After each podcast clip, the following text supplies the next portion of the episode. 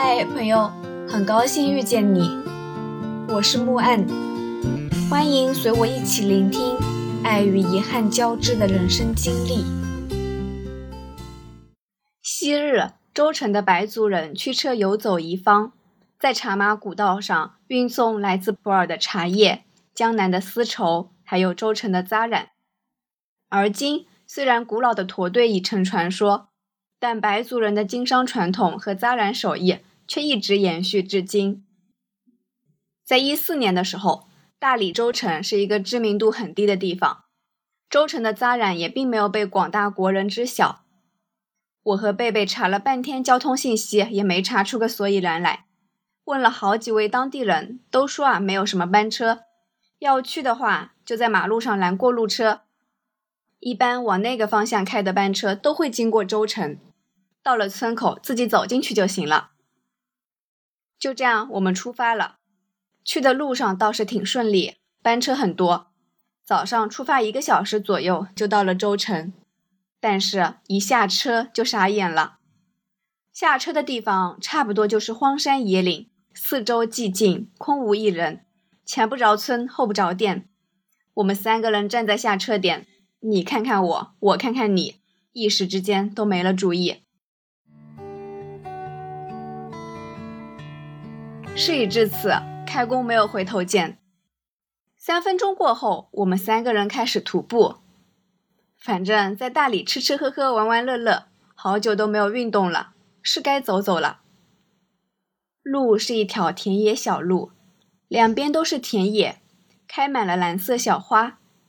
没有看到房屋，也没有看到水稻、小麦，不知道种植了些什么。偶尔遇到一个下坡，两旁都是树，树丫在上空相接，显得模糊而又有生机。我们三个人就像三个上山采蘑菇的小红帽，一路走一路聊，偶尔也抱怨交通不便，偶尔又对此行的目的地异常期待。也不知道走了多久，到了州城。一个小小的村落，安静的如同中国任何一个无人问津的古村落。村里没有一个游客，我、贝贝、佳丽大概是为三的外来人口。时值中午，想找个地方吃点东西，问了几户人家，不是听不懂普通话，就是对我们爱答不理的，搞得我们有点尴尬，只能继续往村子深处走。大理州城是一个不怎么大的白族村落，一路下来，街口小巷几乎看不到多少遛弯的、下棋的村民，几乎家家户户的院子里都放了大大小小的染缸，染缸旁挂了长长的蓝白相间的挂布，这个大概就是扎染吧。我们翻山越岭、跋山涉水，不就是为了来州城看扎染吗？一看，家家户户院门敞开。于是鼓起勇气进了一家看起来稍大一些的院子，一探究竟。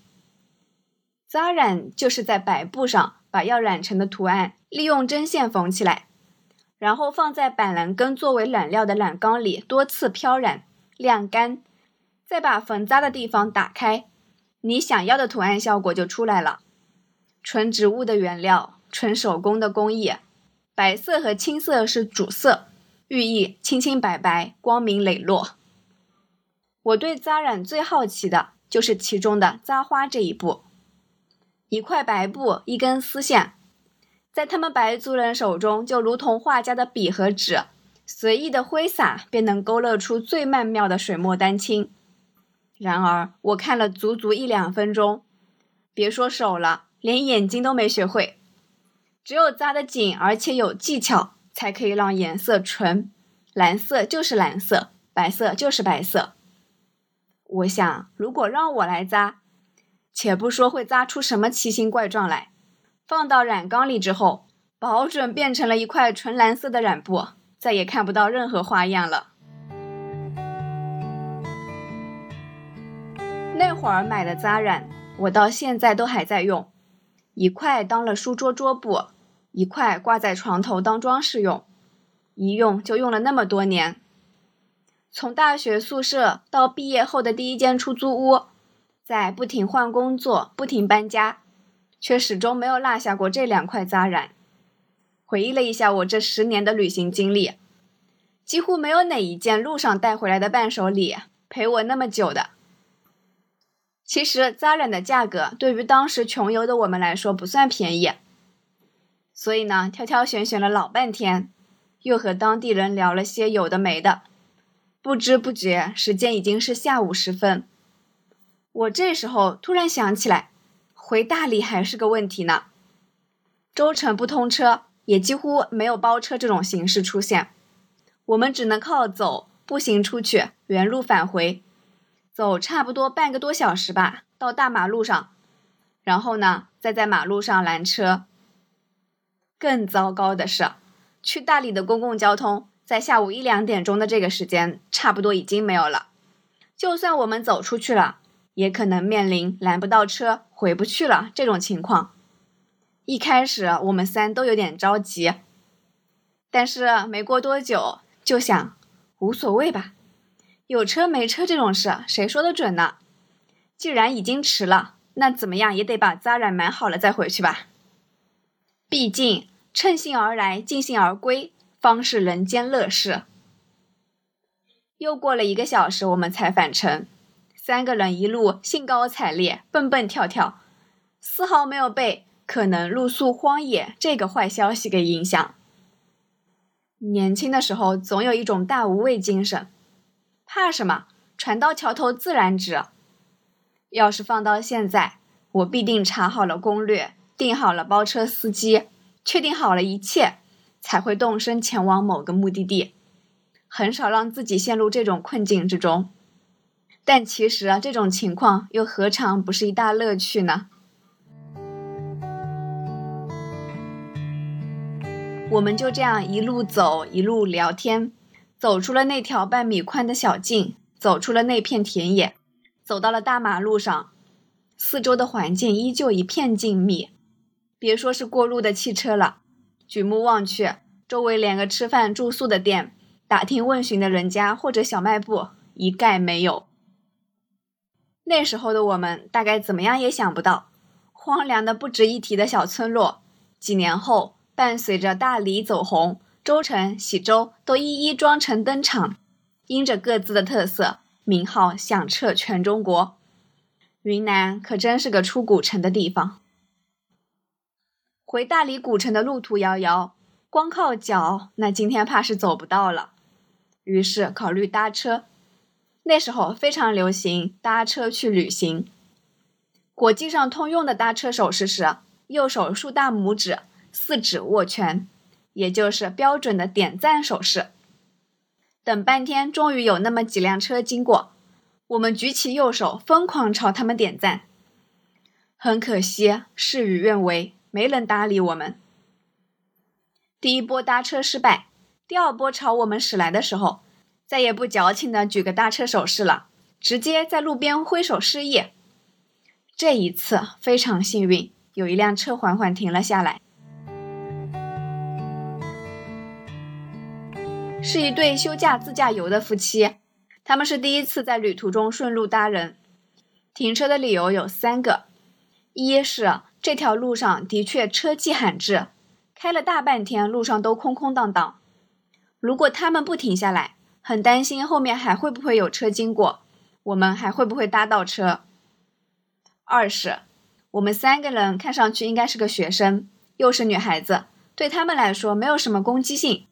就算我们是拦路抢劫的也没有关系，体力上有信心碾压我们。最后一点，司机大叔说，也是因为凑巧，他跟他老婆一起出来。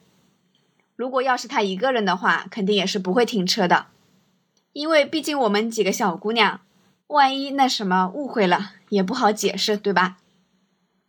所以这里也提醒广大想要搭车出游的朋友们。这种情况可遇不可求。如果你是一个人出行，甚至还存在着极大的安全隐患，不到最后一刻还是不要轻易尝试为好。当然，我们运气很好，没有遇到坏人。车后座上堆满了零食，阿姨还热情地问我们要不要吃点东西。在茫茫荒野之中，我感受到了陌生人最大的善意。他们并不是去大理古城，只是路过，大概呢只能把我们带到离古城约一两公里附近的地方。哪知道路上突然开始下雨，倾盆大雨顷刻间从天空倒下来，我们的车在暗黑的雨幕之中孤独疾驰，越加感叹一路上的种种幸运。几天下来，大理晴空万里，天气异常舒适。我们压根没有想到会下雨，也压根没有带伞。要不是搭上了这辆车，我们三个人就要在路边淋成落汤鸡了。雨势越来越大，阿姨主动对我们说，他们也不赶时间，可以绕一段路把我们送到古城门口。那么大的雨，我们也没伞，简直寸步难行。听到这句话的时候，我的内心简直异常兴奋，不断点头说：“好啊，好啊！”这样天大的好事，我们的确是很难拒绝啊。可是呢，另一方面又觉得实在不好意思，好像太麻烦人家了吧。于是石动燃拒，非常虚伪的说：“不用了，不用了，这点雨没什么的，太麻烦你们了。”幸好这场雨来得快，去得也快。越靠近古城，雨就越小，天空都开始明亮起来，像是穿过了一片落雨的乌云，抵达了新世界。下车的时候，我们无以为报，只能不断的说感谢。这时候，这位阿姨说了一句让我印象非常深刻的话，她说：“不用谢，她这样做是因为她的儿子今年刚上大学，也喜欢到处旅行，在路上也一定会像我们一样有需要帮助的时候。”希望在那个时候，他的儿子也能够得到帮助。直到现在，我都记着这句话。我一直相信，以最大的善意面对这个世界，那么世界也一定会以善意回报你。下了车，依旧是人迹罕至的马路，一整条大马路都是我们三个人的。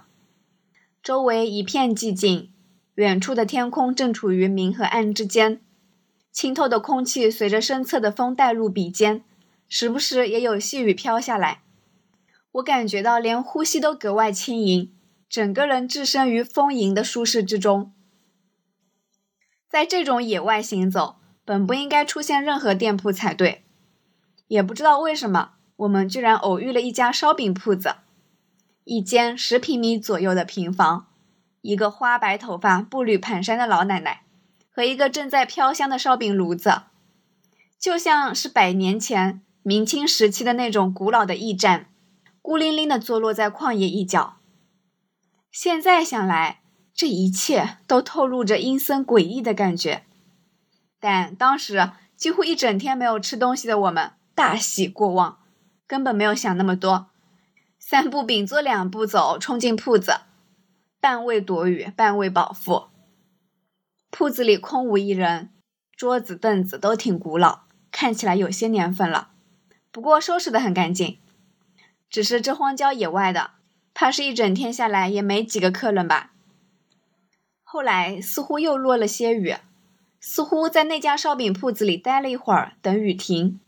烧饼似乎并不好吃，老奶奶也并不怎么搭理人，记不清了，只记得贝贝说，也不知道为什么。在这种地方开一家店，生意肯定不好。又说，也怪不得生意不好，这烧饼味道实在不咋地。我想，有可能是专为了我们这样的千里跋涉、万里奔赴的人开的吧。下雨的时候可以有一个地方躲躲雨，饿了的时候可以有一个地方吃东西。反正不管这家店出现的多么诡异，我们都是幸运的。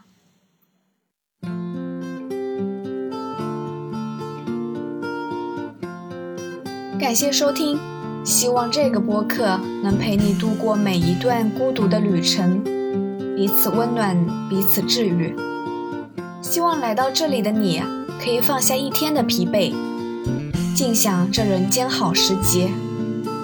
也欢迎大家转发、订阅、赞赏、支持。我们下期见。